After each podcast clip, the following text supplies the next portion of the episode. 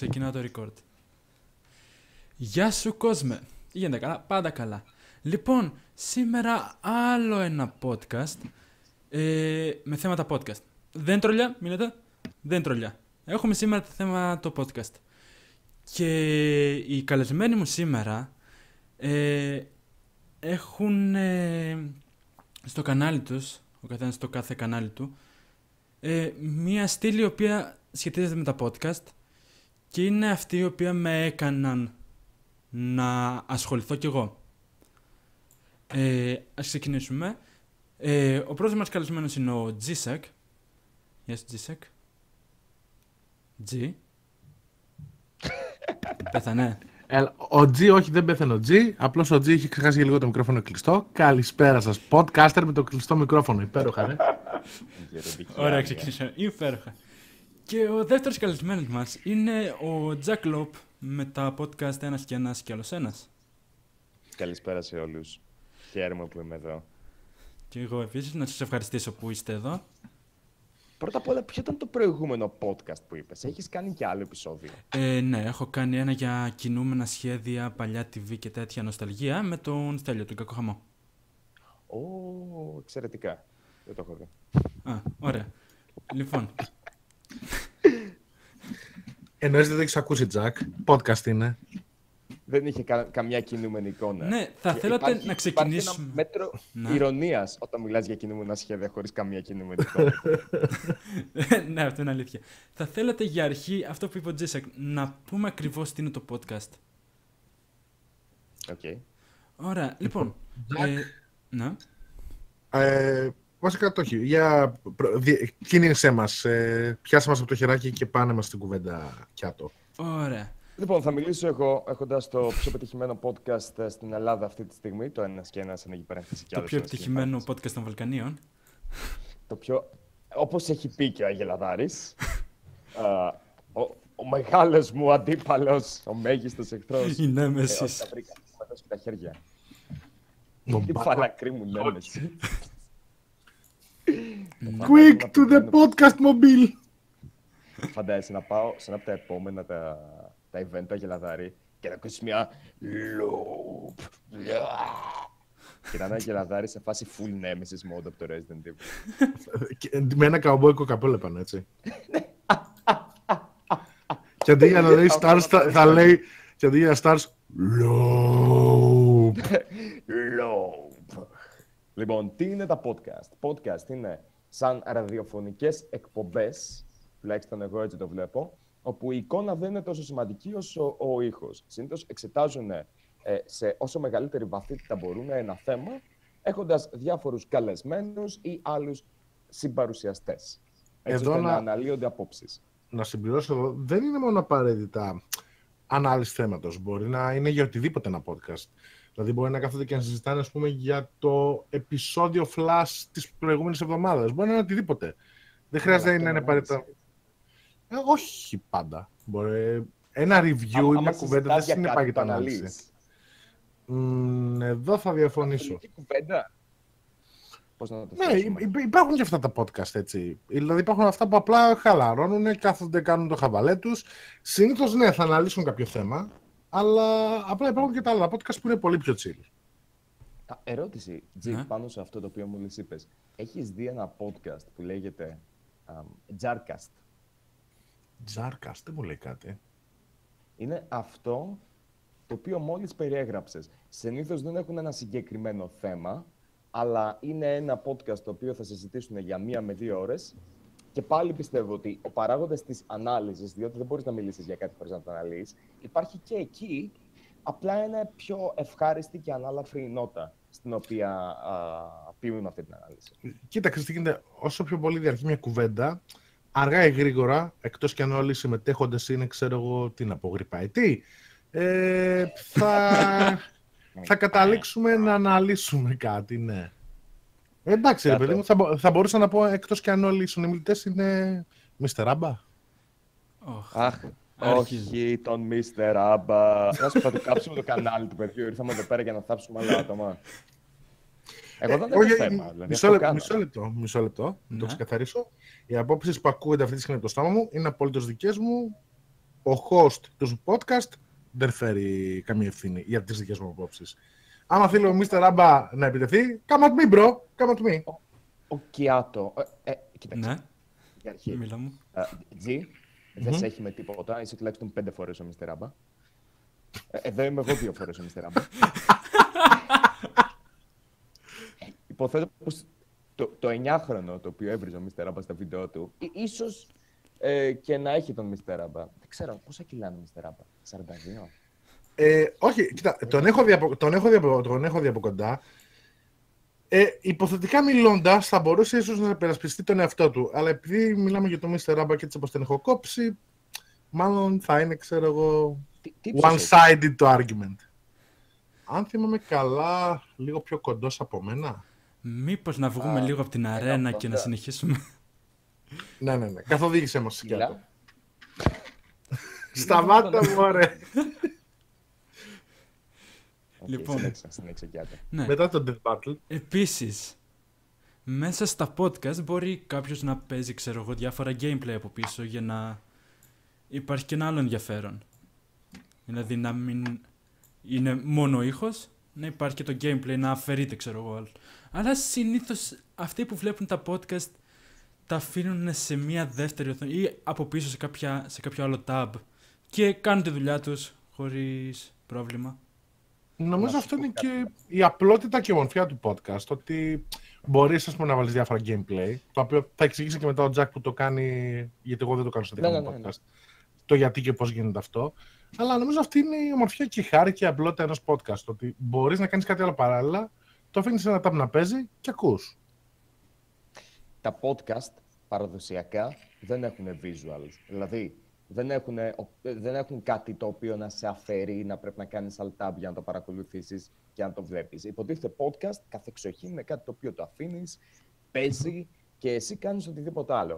Α, παίζεις κάποιο άλλο παιχνίδι κάνοντας alt tab, πεθαίνεις συνεχόμενα στο Dark Souls ή καθαρίζεις το μπάνιο σου. Και τα δύο δύσκολα εξίσου πράγματα για εμένα. Ε, αλλά προσωπικά, καθώς από ό,τι έχω δει ως τώρα, ήμουν το πρώτο άτομο το οποίο έκανε podcast και έβαλε gameplay σε podcast. Ε, εγώ πήρα αυτή την ιδέα από τα κανάλια σχολιαστών. Από Αυτό τα θέλω να σε comment ρωτήσω. κανάλια. Ε, ο π.χ. παράδειγμα ο Λινάρας, νομίζω το κάνει πριν από σένα αυτό, ή κάνω λάθος; Ναι, ναι, ναι, όχι, όχι. Ο Αντρέας το έκανε πριν από Ναι, μένα. ναι, όλο αυτό το θέλω να community. ρωτήσω. Αυτό θέλω να ρωτήσω. Μπορεί να θεωρηθεί ένα βίντεο του Λινάρα ή ένα commentary βίντεο σαν ένα είδους podcast; Όχι. Γιατί; Επειδή δεν είναι Ε, συζήτηση. Εκφράζει μόνο μία άποψη. Α. Ορίστε. Εκφράζει μόνο μία άποψη. Ε, Είναι- Βασικά υπάρχουν α, podcast τα οποία βίντεο. είναι και από ένα άτομο. Δηλαδή Ναι. του κακοχαμού. Δεν, που έχει δεν, είμαι ξεκινήσει. τόσο, σι- δεν νομίζω ότι γίνεται. Για μένα, αμ, θα πω το εξής. θα πω το εξής. Και ένα, το ξέρουν όλοι ότι αγαπάω τον Στέλιο. Αυτό δεν, ε, δε- δεν, δεν το λέω σε φάση Oh my god, ξέρω εγώ, ο Στέλιος δεν ξέρει να κάνει podcast. Αλλά εμ, το podcast Στέλιο. που κάνει ο Στέλιος που είναι ένα άτομο. Στέλιο, τα μισά Για να μου μένα δεν λέγε. ξέρω κατά πόσο. Έλα. Τα μισά να μου λέγε, ρε Στέλιο, τα μισά. Κοίταξε, έκανε πρόσφατα ένα με τον Legit, με τον Γιάννη. Το οποίο Ναι, δεν το μου άκουσα. άρεσε. Αλλά νομίζω ότι θα έπρεπε πιο συχνά να καλεί άτομα. Να έχει δύο άτομα. Διότι όταν είναι ένα άτομο και μιλάει, νομίζω ότι φαίνεται πιο πολύ σαν βίντεο σχολιασμού.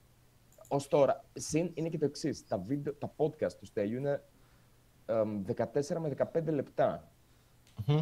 Που κάνει ένα πρόβλημα. Φυσικά ο καθένας κάνει ό,τι θέλει. Απλά για μένα δεν είναι η ίδια podcast εμπειρία. Διότι τα περισσότερα βίντεο σχολιασμών είναι 14 με 15 λεπτά. Και πιστεύω Όχι. ότι ο Στέλιος απλά ήθελε να μιλήσει για κάποια πράγματα πιο χαλαρά. Ε, Δεν θέλει να μπει στην κατηγορία των σχολιαστών όπως είναι τώρα το community, διότι μιλάμε ψέματα, είναι λίγο τοξικό. Αλλά παρόλα αυτά πρέπει να σκεφτείς το εξής. Για μένα ο Στέλιος π.χ. είναι από τους original σχολιαστές στο ελληνικό YouTube και ίσως, εγώ θα έλεγα, για μένα προσωπικά, ο πιο πετυχημένος. Δηλαδή ακόμα και τώρα, τα βίντεο σχολιασμού του, του, του Στέλιου πιστεύω ότι είναι πολύ καλύτερα από ποιότητα παραγωγής. Υλικό. Ε, ναι, α, μπράβο. Όχι μόνο χιούμορ, αυτό. από Νομίζω άλλο ότι αυτό που σχολιαστή. τα χαρακτηρίζει και ξέρεις, ειδικά στη σύγχρονη community, όπως είναι τώρα η κατάσταση αυτό που είπες, είναι αξιοσημείωτο ότι δεν έχουν κάποια κακεντρέχεια. δεν έχουν κάποιο στόχο απαραίτητα να κάνουν ντόρο, δεν θέλουν να προκαλέσουν. Είναι πραγματικά, δηλαδή, βλέπεις ότι ένας άνθρωπος ο οποίος προχωράει με γνώμονα την κοινή λογική και απλά σχολιάζει με αυτό το πράγμα ακριβώς. Δηλαδή, γιατί συμβαίνει αυτό; Γιατί δεν θα πρέπει να συμβαίνει αυτό; Συμφωνώ. Αν και ακούγεται κακιασμένη ο Στέγιος πάντα. Αλλά εγώ προσωπικά για αυτό την αγαπάω. Ο Στέγιος είναι από τα άτομα που... Γιατί αυτό είναι και λίγο περίεργο, σωστά. Το Στέγιο τον ξέρω εδώ και έναν χρόνο και κάτι. Έχουμε βγει κάποιες φορές, έχουμε μιλήσει για κάποια θέματα. Αλλά είναι ένα άτομο που... Συγγνώμη, πέρασα απ' έξω ένα Optimus Prime. Είναι ένα άτομο το οποίο το θεωρώ φίλο μου, αλλά μετά από την άλλη είναι πάντα περίεργο όταν λες είναι φίλος σου κάποιος που τον ξέρεις κατά κύριο λόγο μέσω του ίντερνετ και ίσως επειδή ε, και εσύ και, και οι δύο είμαστε μεγάλη ηλικία. Mm-hmm. Είναι λίγο περίεργο αν το λες αυτό. Παρ' όλα αυτά θέλω να πιστεύω ότι τουλάχιστον από τη δικιά μεριά. Πιστεύω είναι θέμα για άλλο podcast αυτό. Το άμα μπορεί να θεωρήσεις ναι, φίλο σου κάποιον που γνωρίζεις μέσω ίντερνετ και έτσι. Κοίτα, εγώ θα απαντήσω σε αυτό που Τζακ. Αυτό θα, θα απαντήσω λίγο σε αυτό που Τζακ. Ναι, ναι. Ε, ακριβώς επειδή είμαι και εγώ ε, ένας κύριος κάποιας ηλικίας. Μεσήλικας. λοιπόν, όπως και να έχει, όπως και να έχει ε, νομίζω ότι ζούμε στη σύγχρονη εποχή. Το ίντερνετ είναι τεράστιο κομμάτι της ζωής μας πλέον. Ε, ακριβώς τώρα, τι σημαίνει αυτό; Ε, η φιλία δεν είναι απαραίτητα μόνο για μένα ο, ο άνθρωπος τον οποίο θα βγω έξω για καφέ αν με κάποιον ταιριάζουμε κεφαλικά, πνευματικά, συζητάμε κάθε μέρα στο Ιντερνετ. Δηλαδή, ας πούμε, α, π.χ. αν κάτσω εγώ με τον Τζακ Λόμπ, ωραία, και πιούμε τον καφέ μας παρέα, εκείνος στο σπίτι του στην Αθήνα, εγώ στο δικό μου στη Θεσσαλονίκη, δεν αλλάζει κάτι. Την ίδια κουβέντα θα κάνουμε και από κοντά. Ναι, ναι ισχύει. Δηλαδή, νομίζω ότι εμείς, εγώ, εσύ, ο, ο Τζόνι και άλλα άτομα τα οποία έχουμε γνωρίσει μέσω του Ιντερνετ, mm-hmm. νομίζω ότι παίζει να μιλάμε και κάθε μέρα έτσι κι αλλιώς. Οπότε, υποθέτω ναι, είμαστε φίλοι όπως είναι φίλος και ένα Αυτό άτομο ακριβώς. το οποίο καιρό, ξέρω. Μα να σου πω κάτι, ε, έχω φίλους με, ξέρεις, με τους οποίους έχεις χαθεί λίγο επειδή ξέρω ε, έχει, έχουν έτσι έρθει οι καταστάσεις στη ζωή που σημαίνει ότι δεν τους βλέπω ή δεν τους μιλάω κάθε μέρα. Δηλαδή, ας πούμε, π.χ. με σένα, με τον Τζόνι, με άλλα παιδιά, μιλάω πιο συχνά. Οπότε, mm. το τι εστί φιλία και ο ορισμός της στη σύγχρονη ψηφιακή εποχή Νομίζω ότι επιδέχεται ανάλυση, αλλά όπως είπε πολύ σωστά και το, αυτό είναι ένα θέμα για άλλο podcast. Είναι θέμα για άλλο podcast. Παρ' όλα αυτά, παρόλα αυτά όμως, συγγνώμη, υπάρχει λόγος που προσπαθώ ναι, να ναι. το πιέσω προς τα εκεί, που έχω βάλει μια παύλα. Αυτό γυρίζει πάλι σε αυτό το οποίο έλεγα πριν. Το ότι για μένα είναι δύσκολο να δω κάτι σαν podcast όταν είναι ένα άτομο και μιλάει. Συγγνώμη, αλλά αυτό είναι βίντεο σχολιασμού. Νομίζω ότι θα ήταν καλύτερα να έφερνε ο Στέλιος περισσότερα άτομα πιο συχνά, ίσως να είχε το δικό του cast. Εδώ να πω, εδώ, εδώ να πω ότι δεν διαφωνώ με τον Τζακ. Ο μόνο, επίτηδες έκανα την ερώτηση πριν, γιατί πολλοί ενδεχομένως να τον μπερδεύουν αυτό και να θεωρούν ότι podcast με σχολιασμό είναι το ίδιο το πράγμα. Δεν είναι το ίδιο πράγμα. Ναι, δεν είναι το ίδιο. Όπως επίσης ε, και εμένα μου αρέσει σε ένα podcast να ακούω κάποια άτομα να συζητάνε ένα θέμα. Γιατί ακούγονται διαφορετικές απόψεις, διαφορετικές ιδέες ο ένας τροφοδοτεί με σκέψη και διάλογο των άλλων που μπορεί να μην υπήρχε ήδη στο κεφάλι του μέσα. Οπότε γίνεται κάτι ενδιαφέρον. Είναι καλό στα podcast να ακούγονται διάφορες ιδέες. Δηλαδή από διαφορετικά άτομα. Είναι και πάσο σε αυτό όμως. Πλάκα, πλάκα, Τζακ. Νομίζω ότι εντελώς τυχαία, αν θυμάσαι, ε, παίζει να είχαμε κάνει το πρώτο livecast στην Ελλάδα, τουλάχιστον όπως γνωρίζω, στα τελευταία χρόνια. Θυμάσαι στην E3 που είχαμε καθόμαστε και κάναμε κουβέντα live που βλέπαμε την E3 και σχολιάζαμε. Α, ναι, ναι, θυμάμαι, θυμάμαι. Και εκεί ήθελα να πω, εκτός από τα podcast λοιπόν, υπάρχουν και τα livecast. Δηλαδή, ο Τζακ αυτό που είπε ότι δεν υπάρχει οπτική εικόνα, ε, αυτό ισχύει πάρα πολύ στα παλιότερα podcast, τα πρώτης γενιάς podcast. Τώρα υπάρχουν πάρα πολλά podcast, όπως το co-optional podcast του Total Biscuit, το οποίο yeah, έχουν κάμερες, ναι. Και για σκληροπυρηνικούς, γιατί κρατάνε συνήθως δύο ώρες, τρεις, τέσσερις. Εμένα μου αρέσουν αυτά όμως. και εμένα το ίδιο. Ναι. Δεν μπορώ να πω ότι δεν μου αρέσουν. Συμφωνώ. Και βλέπεις όμως ότι έχουν κάμερα και υπάρχει ξύμα, δηλαδή μπορείς να κάτσεις και να το δεις κιόλας. Mm. Σχετικά με το θέμα του χρόνου, πιστεύω ότι για πολλούς που δουλεύουν, ξέρω εγώ, σε υπολογιστή, είναι ό,τι καλύτερο να υπάρχουν, ξέρω εγώ, κάπως μεγάλα, μεγάλα podcast. Έτσι ώστε να μην χρειάζεται ούτε να κάτι. κοιτάνε κάτι, αλλά Δεν νομίζω- ταυτόχρονα να κάνουν και τη δουλειά τους. Ναι, ναι, Ξέρεις αυτό. κάτι, θα σου πω το εξής. Ε, δεν νομίζω ότι πρέπει να λες είναι ένα podcast άρα πρέπει να κρατήσει τάδε ώρα. Όση ώρα χρειαστεί, Ναι, όση όση ώρα ώρα βγει. τραβήξει κουβέντα. Για να, για να καλύψεις το θέμα. Αν και, Κιάτο, Ναι. ξέρεις ποια είναι η ιδανική διάρκεια για ένα podcast; Πιστεύω μία-μία μισή ώρα. Όχι. Πέντε λεπτά. Α, υπέρ. Για, να- για να σε ακυρώσω.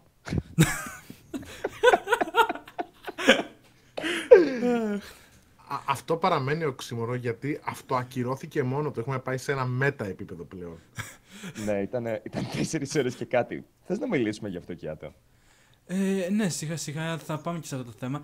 Θα ήθελα αρχικά, δηλαδή, ε, θα θέλω να μιλήσετε λίγο για τα δικά σας podcast που κάνετε τα δικά σας κανάλια; Δηλαδή με τι έχουν σχέση και διάφορα τέτοια. Ας ξεκινήσει ο Σε Τζακ. παρακαλώ. Όχι, όχι, ας ξεκινήσει εσύ, γιατί εγώ αυτή τη στιγμή είμαι σε hiatus με τα podcast. Οπότε εσύ Α, που είσαι οκ. ενεργός right now, please go. Ενεργέ, μίλα. Ε, ε, μου αρέσει να είμαι ενεργός. Και, λοιπόν, τι ακριβώς είναι το ένας και ένας. Ανοίγει παρένθεση και άλλος ένας. Είναι ένα podcast στο οποίο βρήκα άλλα δύο άτομα σαν συμπαρουσιαστές, οι οποίοι να έχουν διαφορετικές απόψεις από εμένα. Δηλαδή, ας εξηγήσουμε λίγο πιο απλά, να διαφωνούν με εμένα. Δεν πιστεύω ότι ένα άτομο μπορεί να αντιμετωπίσει μία κατάσταση και να προσφέρει έναν αντικειμενικό σχολιασμό. Οπότε προσπάθησα να βρω άτομα με διαφορετικό background από μένα και διαφορετικές απόψεις για να μπορούν να μου φέρουν αντιρρήσεις και να με τραβάνε πίσω όταν γίνομαι πάρα πολύ κόπανος. Κάτι το οποίο συμβαίνει συχνά. Και κατέληξες να Α, βρεις τους σκάπ. ο, ο ένας από τους δύο παρουσιαστές. Ο Scumbag, ο οποίος είναι ένα ιδιαίτερο άτομο. Ήταν ένας παλαιότερος YouTuber. Είχε ξεκινήσει μαζί με τον Στέλιο, με τον Nice Greek Guy, με... και διάφορα άλλα άτομα. Σταμάτησε για δικούς του προσωπικούς λόγους, τους οποίους άμα θέλει να τους μάθει κάποιος, ας δει το podcast του. Και πρόσφατα τον γνώρισα, βέβαια λέγοντας πρόσφατα αυτό είναι πριν από έξι μήνες. Τον γνώρισα, μου άρεσε ο χαρακτήρας του, διαφωνούσαμε σε πολλά θέματα και τον προσκάλεσα να επιστρέψει ενεργά στο YouTube και επίσης να είναι ο συμπαρουσιαστής μου στο Ένας και Ένας. Τώρα, στην πρώτη σεζόν του Ένας και Ένας, γιατί τα έχουμε χωρίσει με θεματικές σεζόν, στην πρώτη σεζόν ο συμπαρουσιαστής μου ήταν ο Dorito Senpai, ο οποίος έχει ένα κανάλι σχολιασμού. Είναι κάτι το οποίο εγώ δεν κάνω και πίστευα ότι από τα μάτια ενός σχολιαστή, ενός ατόμου το οποίο κάθεται και η- η δουλειά του εισαγωγικά στο YouTube είναι να σχολιάζει άλλα βίντεο, θα μπορούσε να μου προσφέρει μια διαφορετική οπτική γωνία, την οποία εγώ δεν έχω, καθώς κατά κύριο λόγο απλά μου αρέσει να κάνω περίεργα βίντεο, να παίζω παιχνίδια, όλα αυτά. Τώρα για τη δεύτερη σεζόν, ο Ντορίτο, επειδή είχε κάποιες προσωπικές υποχρεώσεις, αντικαταστάθηκε από τον α, Πατρινό, από τους Minecraft Cousins, ο οποίος μπορεί να είναι και αυτός Let's Player, όπως νομίζω θα κατατάξω τον αυτό μου και εγώ εκεί πέρα. Παρ' όλα αυτά, έχει ένα εντελώς διαφορετικό κοινό, έχει μια διαφορετική προσωπι- προσωπικότητα στο τελείως αντίθετο φάσμα από το δικό μου, από ότι εγώ ή ο Σκάμ, που είμαστε λιγάκι πιο ίσως επιθετικοί, λίγο πιο πικρόχολοι με κάποια πράγματα. Και βγαίνει μια χημεία η οποία είναι πολύ ενδιαφέρουσα, καθώς αρκετές φορές θα μιλήσουμε για ένα θέμα, μπορεί να διαφωνήσουμε μεταξύ μας, μπορεί να καταλήξουμε σε κάποια σημεία, μπορεί και να τσακωθούμε. Έχει Μπορεί συμβεί. πάντως να βασιστείτε πάντα στο ότι ο Πατρινός είναι ο πιο γούτσου γούτσου. Είναι ο καλό, το καλό παιδί της παρέας, παιδί μου. Ναι, ο, ο πατρινός είναι το καλό παιδί. Νομίζω ότι αυτό το οποίο συμβαίνει είναι: έχουμε τον πατρινό, ο οποίος είναι chaotic good. Έχουμε τον scumbag, ο οποίος είναι. Α, τι, τι ακριβώς είναι ο scumbag, δεν ξέρω. Ο- Περιέγραψε ο- το ο- Σαν- ο- Ο Σκάμπακ ξέρεις τι γίνεται. Ο Σκάμπακ είναι λίγο ε, outsider με τη φάση ότι άλλες φορές από εκεί που δεν το περιμένεις θα είναι πολύ chill, πολύ μελό. Και άλλες φορές επίση από, επίσης από εκεί που δεν θα το περιμένεις θα το πιάσεις το rage του. Είναι λίγο απρόβλεπτος. Έχει ηθική ο scumbag. Είναι ένα από τα πράγματα που μου άρεσαν από την αρχή. Μέχρι και το γεγονός ότι ο scumbag α- απλά ήθελε να σταματήσει το YouTube σε ένα σημείο. Μου κάνει εντύπωση. Μου κάνει εντύπωση. Το γεγονός ότι είπε μόνος του, ξέρεις τι, δεν θέλω να ασχοληθώ άλλο με αυτό. Και τώρα έχει ξαναγυρίσει, επίσης κάνει το δικό του show στο κανάλι του, The Scumbag, το οποίο είναι σαν ένα live hangout, ζωντανός σχολιασμός με καλεσμένους. Είναι, είναι αρκετά ενδιαφέρον και θα έπρεπε να το κάνει. Ε, Κοίτα, να μπορείς σε να πεις ρωτήσω πολλά λίγο- πράγματα. Μισό Ένα λίγο, από Τζακ. αυτά είναι σίγουρα το ενδιαφέρον. Ναι, ναι, παρακαλώ. Ναι. Ε, για να μείνουμε λίγο, επειδή θα το πάμε να αρχίσουμε να μιλάμε για έναν νέο YouTuber στο τέλος. Ε, να, να σε ρωτήσω λίγο τι, ε, ποια είναι ας πούμε τα θέματα, η θεματολογία σου στα podcast. Η θεματολογία μου έχει να κάνει με την επαγγελματική ηθική στο YouTube. Δηλαδή, όταν κάποιος YouTuber πραγματοποιεί συνεργασίες, χορηγίες, εμ, ή κάποιες κινήσεις οι οποίες θεωρούνται ανήθικες, εμείς σχολιάζουμε αυτό ακριβώς το πράγμα. Ωραία, πισ- πιστεύω έχω καλυφθεί και όλοι όσοι ακούνε. Και τώρα, ε, Τζίσακ, θα μας μιλήσεις και σε λίγο για τα podcast σου και τι θεματολογία Βεβαίως. έχουν. Λοιπόν, καταρχάς ένα mini story time, όχι story time YouTuber. Λοιπόν, ε, το original πλάνο ήταν να ξεκινήσουμε το podcast μαζί με τον Jack. Και εκεί ήταν που γεννήθηκε κιόλας ο τίτλος από τον Jack του Ένας και Ένας. Και θυμάμαι κιόλας χαρακτηριστικά, ψάχναμε τίτλο. Και μου Jack, Δεν σου άρεσε Ένας. στην αρχή. Ναι, ναι, ήταν σε φάση ένας και ένας, και όταν είχε καλεσμένος, κι άλλος ένας. Και λέω, τι λες, ρε. Μα, είμαι, είμαι, είμαι φυΐα στους τίτλους. Τσέκαρε τους τίτλους από όλες μου τις εκπομπές. Ένας και ένας και άλλος ένας. Κοίτα να δεις. Α, ζωντανά μέχρι θανάτου. Είναι πιασάρικα. Έχω, έχω σπουδάσει management. Ξέρω από αυτά. Anyway, λοιπόν. Εν τέλει, ε, ο Τζακ έκανε τη δική του φάση, εγώ έκανα τη δική μου φάση. Η διαφορά είναι στη θεματολογία, όπως μόλις συζητήσατε. Ο Τζακ ασχολείται κυρίως με YouTube. Εγώ είμαι λίγο πιο variety, δηλαδή έχω ασχοληθεί και με YouTube, έχω ασχοληθεί και με gaming. Ε, σιγά σιγά θέλω να το στρέψω το podcast με θέματα και εκτός YouTube, δηλαδή λίγο πιο κοινωνικά αν θες, λίγο πιο βαριά θέματα.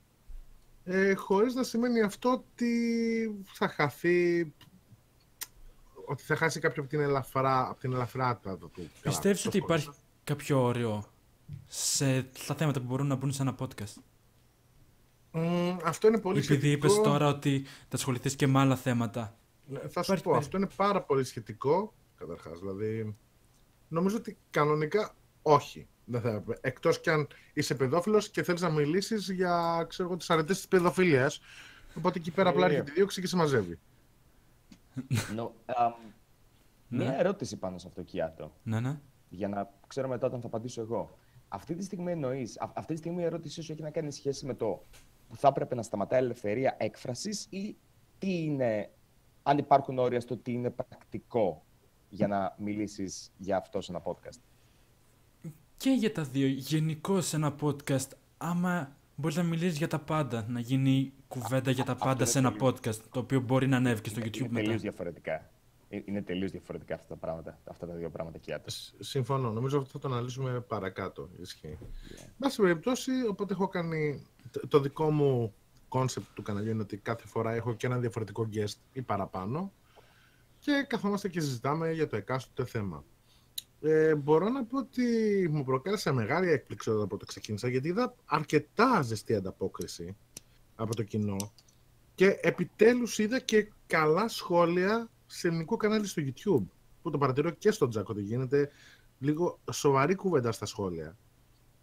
Και Είναι χάρη και σπάνιο ιδιαίτερα. αυτό. Δηλαδή, εγώ το, ο Τζακ θα το θυμάται. Εγώ ήμουν πολύ διστακτικός για το podcast γιατί έλεγα ότι ποιος θα κάτσει να ακούσει τόση ώρα κουβέντα. Κι όμως και ευτυχώς αποδείχτηκα λάθος. Σκέψω ότι υπάρχουν άτομα τα οποία έχουν δει όλο το μέχρι θανάτου, επομένως υπομονή υπάρχει. Κοίταξε, ε, θυμάμαι που το συζητούσαμε με τον Τζι και αυτό ήταν ένα από τα πράγματα που σου είχα πει Τζι, από την αρχή ότι Μμμ. θα τέριαζε πολύ στο κανάλι σου. Αμ, αλλά θέλω λίγο να μείνουμε σε αυτό που είπες πριν εσύ, Κιάτο. Ναι, το ναι. τι πρέπει να συζητείτε στο YouTube. Και, και θα το αναλύσω πάρα πολύ γρήγορα. Ε, όσον αφορά τα podcast, γιατί πραγματικά είναι δύο διαφορετικά πράγματα. Αν μιλάμε για ελευθερία έκφρασης, για μένα η ελευθερία έκφρασης πρέπει να είναι ατελείωτη. Και κρίνουμε με βάση ναι, αυτή. ε, συγκεκριμένα στα καθοριζόμενοι podcast. στους νόμους. Μιλάω. Συγκεκριμένα στα podcast όμως, πρέπει να... ε, η ερώτηση αυτή συγκεκριμένα στα podcast πρέπει να δοθεί ως τι είναι πρακτικό. Ναι, μάλλον. Αλλιώς δεν έχει κάποιο νόημα η ερώτηση. Ναι, αλλά πρόσεξε. Το ότι είναι πρακτικό είναι πολύ σχετικό με την έννοια ότι ε, πρακτικό, άλλο είναι πρακτικό για σένα, άλλο είναι πρακτικό για μένα, Ναι, άλλο είναι αυτό. και αυτό και το Θα, καθεξής. θα, πάω, και- θα, θα πάω και εκεί, αλλά αυτή είναι η ερώτηση. Και μετά τη Μμμ. θέτει σε κάθε άτομο. Τώρα, θέτοντάς την προς εμένα, τι είναι πρακτικό να συζητήσεις, εγώ προσωπικά πιστεύω ότι σε ένα βαθμό, αν συζητήσεις κάτι σε μία πλατφόρμα, πρέπει να είναι σχετικό εν μέρη με την πλατφόρμα στην οποία το συζητάς. Οπότε, καθ' εξοχήν, μιλάμε για πράγματα στο δικό μου podcast τα οποία έχουν να κάνουν σχέση. Um, Δεύτερος Optimus Prime, πάνω προς τον. ε, Αυτός παίζει να πλανήτη ήταν των Bumblebee. Transformers. Θα ακουγόταν έτσι ο Bumblebee. Λοιπόν, οπότε πρέπει να μιλάς έστω και λιγάκι για το YouTube. Αυτή είναι δικιά μου άποψη. Τώρα, βέβαια, όπως κάνει και ο G, που μιλάει για, και για pop culture και για όλα αυτά, φυσικά μπορείς να το κάνεις και αυτό. Αλλά πιστεύω ότι αφού θα καλέσεις έτσι και αλλιώς κάποιον YouTuber, θα αναγκαστείς να μιλήσεις και για το YouTube. Οπότε, για ποιο λόγο να βάλεις ένα α, βαθμό διαχωρισμού; Αλλά για τον καθένα, διαφορετικές απόψεις. Κοίτα, εγώ το έχω πει και στον Τζακ τον ίδιο, ότι νομίζω για μένα το πιο σημαντικό podcast που έχει κάνει ήταν εκείνο που είχε κάνει με τον Μουρούτη, τον Δόκτωρ Μουρούτη, στο, οπί- στην οποία υπόθεση ε, κινδυνέψανε ανθρώπινες ζωές. Έχουν χαθεί ήδη οι ανθρώπινες ζωές. Ακριβώς. Και νομίζω ότι αυτό είναι το πιο σημαντικό. Και το θεωρώ και λίγο ευθύνη, άμα θέλεις, που όποιο θέλει την αναλαμβάνει φυσικά. Δεν νομίζω Ναι. δεν το λέω ότι όλοι οι δημιουργοί στο YouTube είναι υποχρεωμένοι να το κάνουν. ε. Όχι, και, και εγώ έτσι το είδα. Μμμ. Αλλά θέλω να σου πω ότι όταν κάποιος έχει στο, ε, στη διάθεση του μια πλατφόρμα και έχει κάποια μικρή, μεγάλη, δεν έχει σημασία, έχει κάποια απήχηση, αν μπορέσει να βοηθήσει με τον τρόπο του να βελτιωθεί η κοινωνία, τώρα ακούγεται βαρύ του πω, το community, από τα μικρά πράγματα τέλος πάντων, μπορεί να ξεκινήσει και να καταλήξει τεράστιο. Δεν έχει σημασία. Αλλά μπορεί να κάνει κάτι καλό και να βοηθήσει κι άλλους, γιατί να μην το κάνει. Θα έπρεπε. Όχι, Νομίζω συμφωνώ απόλυτα. Για το συγκεκριμένο και- θέμα του, για το βίντεο με τον Μουρούτη, ε, έγινε κάτι πιο Μπορώ να σε σημαντικό. ενημερώσω ακριβώς για το τι έγινε. Ναι, τότε. ναι. Αυτ- Ήταν πάσα Πρώτα άμα απ' δεν το όλα- κατάλαβες. Το, το, το ξέρω, το ξέρω. Αλλά μην με διακόπτεις την ώρα που μιλάω. Μου κόβεις τον ερμό. Ε, λοιπόν, Συγγνώμη. δεν πειράζει, δεν πειράζει, παιδί μου. Αμ, Με διέκοψες και έχασα τον ερμό πάλι. Σταμάτα μπορεί να κάνεις bullying στον podcaster. Μα είναι, με φοράει νέκο αυτιά κάθε φορά που τον βλέπω. Είναι δύσκολο να τον κάνω μπουλι λιγάκι. Όχι, και, αν το, και, και αν το βρω εδώ, ένα δίκιο ότι το δίνω. Μα δεν έχω Άμα φορέσει ήταν- μπροστά σας, ναι, κόφτια. Νομίζεις; Το έχεις κάνει σε live, σε hangout. Μα δεν το που ήμουν. φάρ, δεν φόρεσα. Ρώτησα. Νομ- Μου έστειλες και φωτογραφία, ρε φρικιό. Τι έστειλα; Τι έβαλα.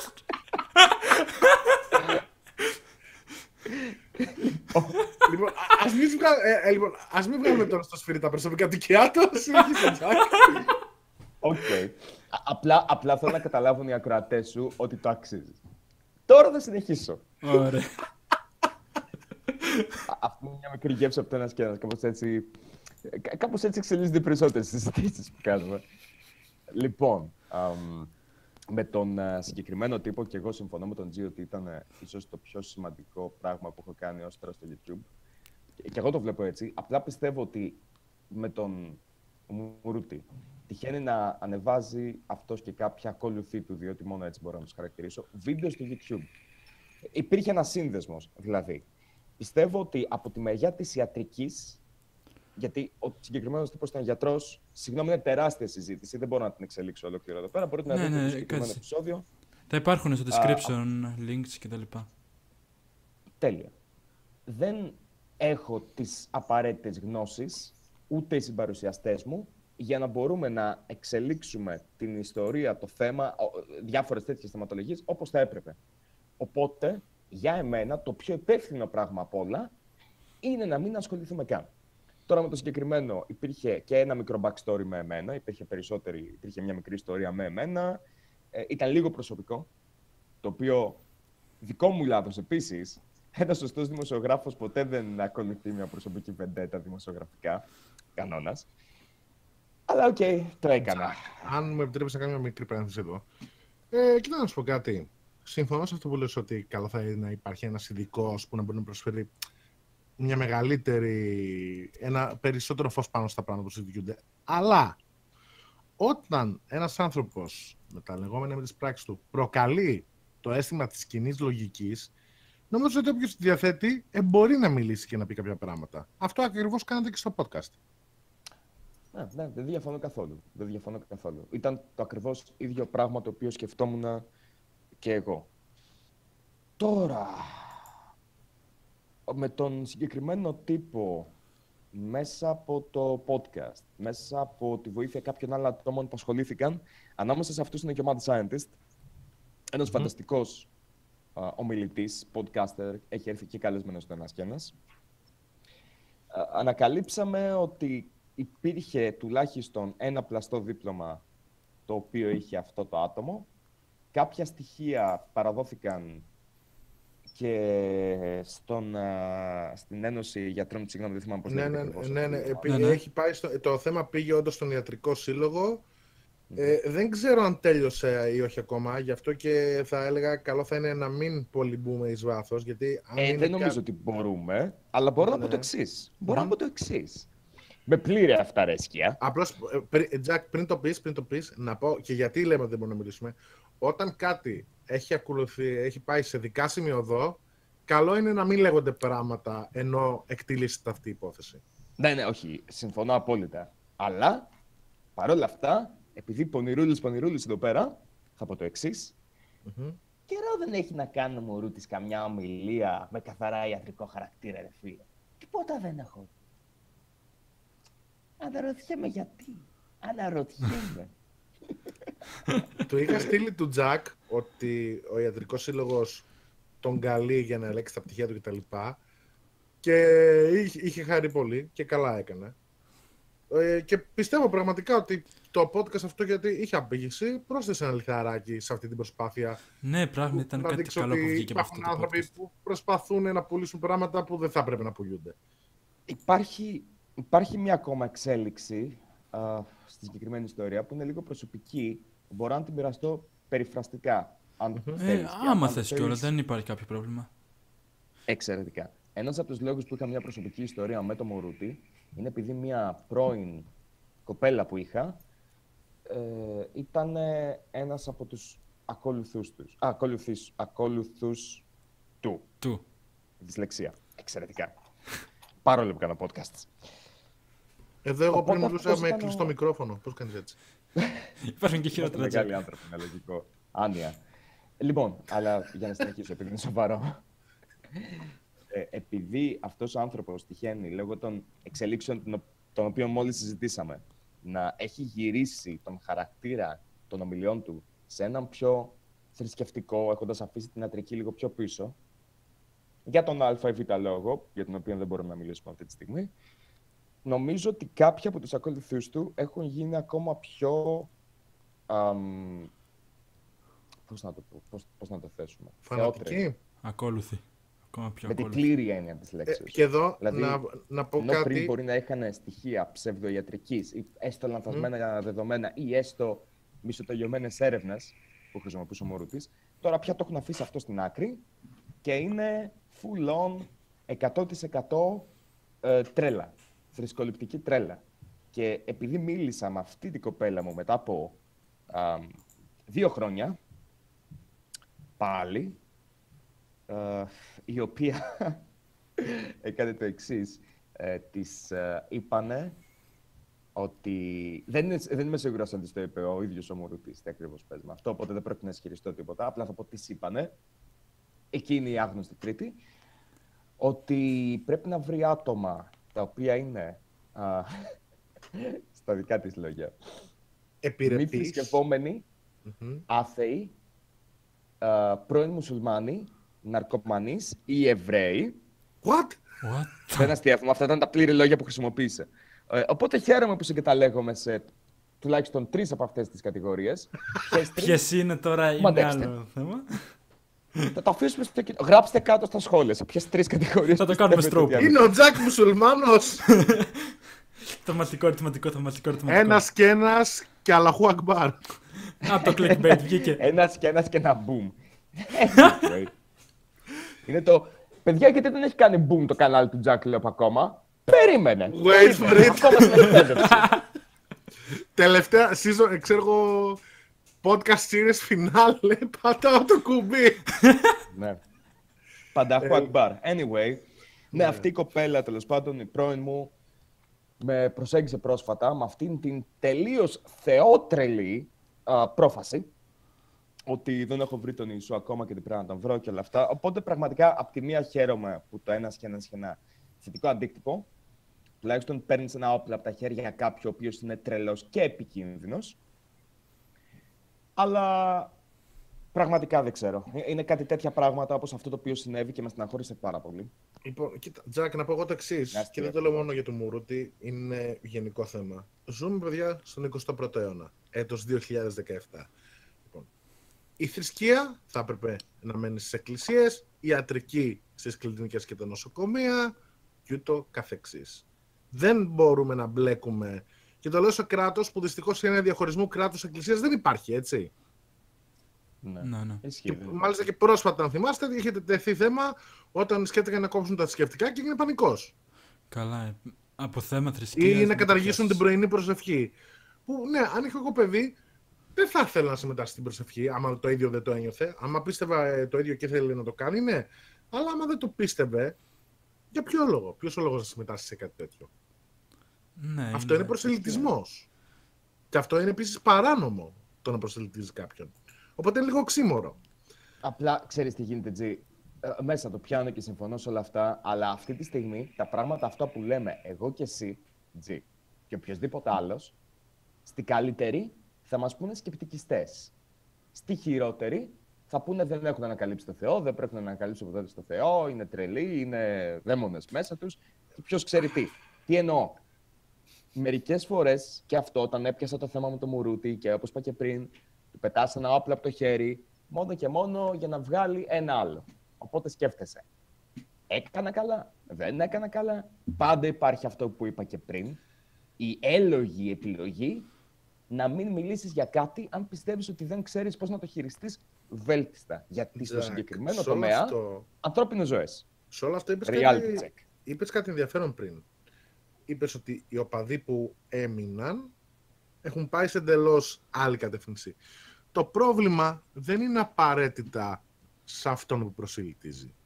Το πρόβλημα είναι σε αυτόν που θα προσελητιστεί και μετά όταν το ακυρώσεις τώρα σε πέντε περισσότερα λεπτά δεν έχει σημασία όταν το ακυρώσεις αυτή τη θεωρία αυτό το πράγμα που άκουσε ξαφνικά τον κάνεις να νιώθει λιγότερο ξεχωριστή χιονιφάδα. Τον κάνεις να νιώθει ότι Α, τι, είμαι κι εγώ ένα κορόιδο σαν όλα τα άλλα που κορόιδευα πριν από λίγο καιρό.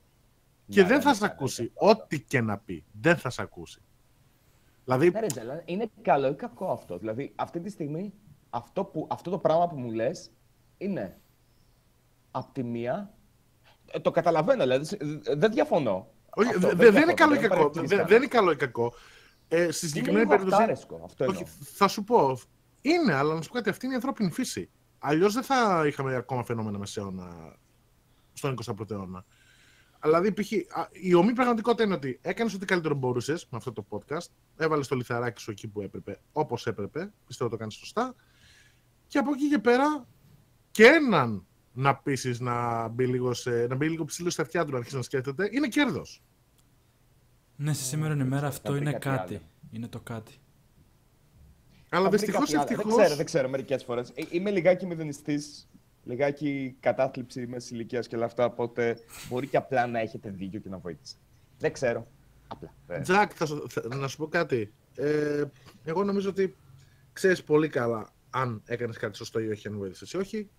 Από εκεί και πέρα, ε, δυστυχώς, ευτυχώς, η πραγματικότητα που ζούμε μας έχει δείξει και η ιστορία ότι το mob mentality, η νοοτροπία του όχλου, δυστυχώς, ευτυχώς, λειτουργεί. Είναι καρκίνος η νοοτροπία του, του όχλου. Τελείως τοξική. Κοίτα, βέβαια να σου πω κάτι. Το ότι ακριβώς βλέπουμε τα τελευταία χρόνια μέχρι και σε αυτό το ψαροχώρι που λέγεται Ελλάδα, ότι βγαίνουν μπροστά άτομα που είναι σκεπτικιστές, που αμφισβητούν, που κάθονται και μιλάνε δημόσια, βλέπουμε ότι γίνεται πρόοδος. Μικρή μένα, αλλά υπάρχει. Κιάτο. Θες να πάμε σε κάποια άλλη ερώτηση; Ναι, καλύτερα γιατί πράγματι έχουμε πιάσει πόσα θέματα τα οποία ήταν ό,τι καλύτερο για άλλα podcast. Αλλά ας μείνουμε λίγο στο κεντρικό θέμα. Ωραία. Λοιπόν, ε, όπως πιστεύω το βίντεο με τον Μουρούτη, το podcast με τον Μουρούτη ήταν ένα από τα καλύτερα να πω για εσένα Τζακ. Ήταν ε, σίγουρα ένα από τα καλύτερα, αν και οι περισσότεροι μου έχουν πει πως η επιτομή του ένας και ένας ως τώρα ήταν το επεισόδιο με τον Cowboy. Μμμ.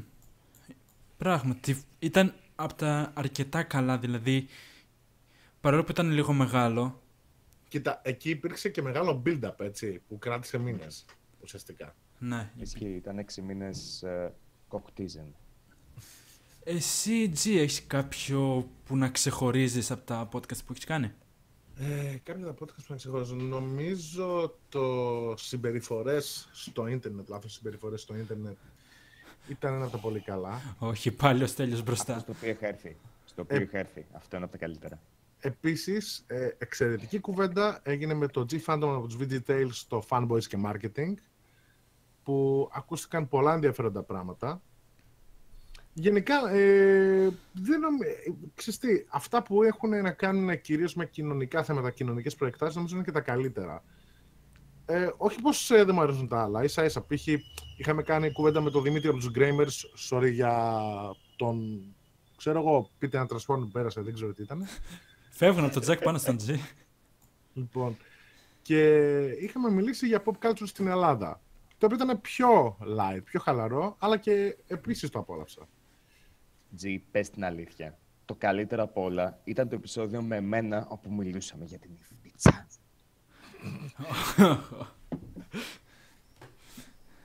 Και αν το εσένα δεν σου άρεσε Ναι. περισσότερο από οποιοδήποτε άλλο; Ναι. Καλά, δεν μπορώ να πω περισσότερο. Και με τα retro games. Και με τα retro games ήταν αρκετά ωραίο. Μη λες ψέματα. Καλά, καλά στα πούσα. Και, και άτο, και άτο, hint. Πες κάποιο podcast που ήταν και αυτός μέσα για να πάει με τα νερά σου. Εκείνο εκεί με τη λογοκρισία στο YouTube ήταν υπέροχο podcast. Εντάξει. Ο Τζι με ξέρει. Ο Τζι με ξέρει καλά. ε, όχι, κοίτα, εντάξει, ε, θα πω το εξής για τον Τζακ. Ε, όταν έχουμε συνεργαστεί, βγαίνει και καφρίλα που κάποιες φορές προσπαθώ να τον κάνω real in, γιατί ξέρεις, πήγες στο επεισόδιο με την υφίτσα, τον, τον μάζευα λίγο κάποιες φορές. γιατί ξέρω εγώ. Εμένα μου αρέσει. Εμένα ήταν από τα αγαπημένα μου. Το έχω ακούσει κάπου στι. Όχι επειδή είμαι εγώ μέσα. Εντάξει. Όχι, Σίγουρα πιστεύω. μπορεί να Όχι, γίνει αρέσει καθόλου. Ε, no. αλλά, αλλά είναι από τα αγαπημένα μου, διότι α, είναι από τα επεισόδια, είναι από, τις, ε, απ- από τα επεισόδια podcast ή γενικώς από podcast, στα οποία ήταν κάτι εντελώς προσωπικό. Είχα κάποια ενδιαφέροντα πράγματα να πω και όσο αποκομμένος κι αν μπορώ να είμαι από τον εαυτό μου, έχει πλάκα επειδή ακούς ένα άτομο να ρεϊτζάρει. Κοίτα, ε, θα σου πω εγώ τι, πώς μεταφράζεται αυτό που λέει ο Τζακ Λόπ αυτή τη στιγμή.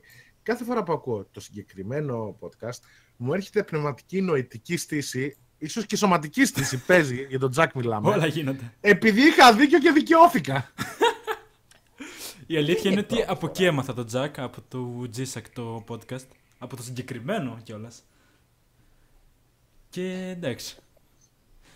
Δεν ξέρω γιατί με τράβηξε στο κανάλι σου αυτό, αλλά Κοίτα, ναι. ε, θα σου, θα Δεν σου έλεγα πω τι συνέχεια γίνεται. νυφίτσα. θα, θα σου πω τι γίνεται, θα σου πω τι γίνεται. Αυτό το podcast και το άλλο που έχεις κάνει με τον Διέιρο, ε, νομίζω ήταν ε, το σημείο που θα μπορούσες να κάνεις ρελίνη με τον εαυτό σου, με την έννοια ότι, ρε φιλέ, είναι σαν να βάζεις ε, αντιμέτωπο σε ένα ring, έναν γορίλα ε, και ξέρω εγώ ένα κανισάκι. Not much of a challenge, really. Το, το επεισόδιο με τον Έιρο θα συμφωνήσω και εγώ ότι είναι από τα χειρότερα ένας και ένας. Μμ. Διότι ζητούσα πράγματα και ο Έιρο ή Λεβίαθαν ή ποιος ξέρει πώς λέγεται αυτή την εβδομάδα απλά έλεγε «OK, ναι, πρέπει να ικανοποιήσω το εγώ του ή πρέπει να φανώ καλός προς τον κόσμο γιατί με έχουν φέρει εδώ πέρα». Και, και απλά έκανε διάφορα πράγματα. Σε βαθμό που απλά έσβησε το κανάλι του σε μια στιγμή. Ένα από τα κανάλια του, ποιος ξέρει πώς έχει. 8 ίσως, 10. Δεν ξέρω ποιος είναι 20. ικανοποιητικός αριθμός. Α, Αλλά έσβησε Παίζει ένα ο από αυτά. Σατανάς να έχει λιγότερα ονόματα από τον Έιρο. Και δεν του το είχα ζητήσει καν. Του λέω, «Μα, δεν δεν χρειαζόταν. να κάνεις κάτι τέτοιο. Είχαμε δύο-τρία βίντεο πρόβλημα, όχι με ένα ολόκληρο κανάλι. Ωραία. Ναι, απλώς αυτό που είχα πει τότε εγώ στο Τζακ και αυτό που συνεχίζω να του λέω όταν έρχεται για αυτά τα θέματα είναι You got bigger fish to fry. Δηλαδή άτομα που, όπως παράδειγμα, με τον Easy, μιας και το αναφέραμε και στην αρχή του podcast. Ναι, με τον Easy νομίζω υπήρχαν πολύ περισσότερα και πιο σοβαρά θέματα να θυχθούν παρά τώρα ξέρω με τον Θα Νέιρο. θέλετε να μιλήσουμε λίγο για αυτό το την θέμα; πίτσα. Αν θέλει και ο Τζακ βέβαια. Γιατί Μέσα. τον... Εγώ δεν έχω κανένα πρόβλημα. Ε, δεν πρόκειται να πω πράγματα τα οποία είναι εμπιστευτικά. Ναι, ναι, εντάξει, επειδή δεν θα ζητάω δείχνει κάτι από τέτοιο. τον Easy. Ξέρω τι σημαίνει η εμπιστευτικότητα. Από αυτά τα οποία έχουν βγει προς τα έξω και απλώς δεν τα ξέρει όλος ο κόσμος. Κοίτα, ε, ε, Ναι. να, δεις, δηλαδή, να το πω εγώ και πιο απλά γιατί ήμουν παρόν σαν ουδέτερο μέλος για να καταγραφεί όλη η φάση και να βεβαιωθούμε ότι όλα θα πάνε σωστά. Ε, ο Τζακ αυτό που εννοεί είναι ότι δεν θα μπορέσουμε να μιλήσουμε για το τι έγινε στο podcast που δεν ανέβηκε ποτέ. Ναι, αυτό εντάξει. δεν- Δεν πρόκειται να μεταφέρω λόγια, να το θέσω έτσι, διότι πέρα από ανήθικο είναι παράνομο. Σε γενικές Επίσης. γραμμές, άμα μπορούσες και ήθελες να μας μιλήσεις. Μπορώ να σου μεταφέρω εντυπώσεις, διότι είναι το ίδιο με το να μιλήσω με ένα άτομο που έχει στο Discord ή όπως μιλάμε τώρα και να σου πω ότι «Α, κοίταξε, αλλιώς τον περίμενα και αλλιώς μου είναι». Ε, αυτό είναι οκ. Λόγια, όχι. Α, Ναι. Ακριβώς περιστατικά τα οποία σκιαγραφούν το τι συνέβη, επίσης όχι. Θα προσπαθήσω να είμαι όσο πιο γενικός γίνεται. Αλλά θα πω το εξής. Το ότι ο Easy δεν πρέπει να έχει ακούσει ή να έχει μπει ποτέ σε κάποιο podcast, επειδή μπήκε με την τελείως λανθασμένη νοοτροπία μέσα. Δηλαδή, η, η κλασική ατάκα που είχε γίνει meme τώρα πια, επειδή ήταν τόσο αστεία, και, και πώς εξελίχθηκε, ήταν το θα σε ακυρώσω σε πέντε λεπτά. Το οποίο το Γυρίζαμε αναφέραμε για τις ήδη εξής δύο-τρεις ώρες. φορές. Πόσες φορές. Σε αυτό το ναι, podcast. δηλαδή ήταν, ήταν τόσο αστείο που έγινε meme αυτό το πράγμα. Και άρεσε. Είναι, είναι σε φάση στο Βιλαμπάχο ακόμα ακυρώνουν. Ναι. Οπότε δεν ήθελε είτε να συνεργαστεί, είτε απλά να απαντήσει σε ερωτήσεις που γινόντουσαν ή να αφήσει κάποιον άλλο να μιλήσει. Ε, ναι, δηλαδή και εγώ που το άκουγα έτσι και πραγματικά δεν μίλησα καθόλου. Μου το ζήτησε ο Τζακ και ούτε άλλο το έκανα. Μου το ζήτησε ο Τζακ και το σεβάστηκα. Δεν συμμετείχα στην κουβέντα, απλώς ήμουν εκεί και άκουγα. Ε, η εντύπωση μου δόθηκε εμένα είναι ότι πραγματικά όντως δεν ήξερε τι ακριβώς είναι ένα podcast. Ε, και γενικά να το πω, μα υπήρξε απίστευτα αγενής από πολλές απόψεις. Και μπορώ να πω και κάτι άλλο επίσης, το οποίο είναι σαν εντύπωση, την οποία την είχα και πριν το podcast, οπότε δεν υπάρχει κάποιο πρόβλημα με το να το εκφράσω. Για ένα άτομο το οποίο θέλει να αυτοαποκαλείται επαγγελματίας YouTuber, ο Easy είναι υπερβολικά πολύ ερασιτέχνης. Ναι, να Τι το πούμε εννοώ. κι αλλιώς, επαγγελματίας YouTuber δεν σημαίνει ότι μπορώ και καταφέρω να κλείνω χορηγίες μόνο. Ο επαγγελματισμός είναι σε πολλά πολλά περισσότερα θέματα. Καλά, αυτό δεν λέει τίποτα. Νομίζω ότι για μένα το χειρότερο από όλα είναι όταν είσαι επαγγελματίας σε έναν χώρο, πρέπει να γνωρίζεις την ηθική του χώρου, πρέπει να γνωρίζεις επαγγελματικούς όρους. Το πιο σημαντικό από όλα. Σωστά. Υπάρχει μια επαγγελματική γλώσσα την οποία μιλάμε. Και κάτι το οποίο το καταλαβαίνεις πιο μετά όταν μπαίνεις λίγο πιο βαθιά σε αυτό το community, στο οποίο θέλω να πιστεύω ότι τουλάχιστον τον τελευταίο χρόνο έχω μπει, υπάρχουν συγκεκριμένοι όροι που χρησιμοποιείς. Ε, ο Easy, και αυτό είναι κάτι το οποίο τονίζω άλλη μια φορά, για να μου φανεί ότι μεταφέρω ακριβώς τι παίχτηκε στο podcast, το είχα καταλάβει και πριν α, τον καλέσω. Το ότι δεν γνωρίζει βασικούς επαγγελματικούς όρους. Για παράδειγμα, το πρώτο ένας και ένας, συζητάμε για την κόντρα του Αντρέα του Λιναρά με τον Easy. Και το γεγονός ότι ο Easy δεν καταλάβαινε τι είναι το Patreon και πού χρησιμοποιείται. Δεν θέλω να μπω σε πολλές λεπτομέρειες για να μην φύγουμε από το θέμα. Ε, Όποιος θέλει το βλέπει και λέει. Εδώ πέρα. Έχω κάνει Link στην περιγραφή. plug όλα μου τα επεισόδια. Αλλά ε, γιατί είναι πολύ μεγάλο θέμα γι' αυτό, δεν θέλω να, να σου φάλω Ναι. το χρόνο Κιάτο. Αλλά είχα αυτή την αίσθηση και κατά τη διάρκεια το ότι υπάρχουν πολλά βασικά πράγματα τα οποία ο Easy δεν τα γνωρίζει. Οπότε και δεν ήθελε να το παραδεχτεί. Hashtag. Οπότε Ο Easy δεν γνωρίζει.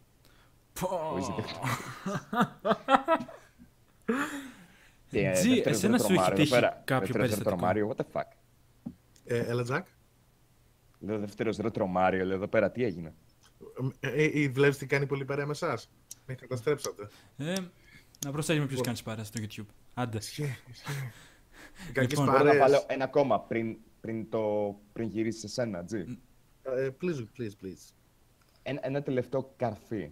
Α, είναι, είναι το ότι. Διότι είναι καρφί, συγγνώμη, αυτή είναι αλήθεια. Είμαι καγεντρεχή από τη φύση μου.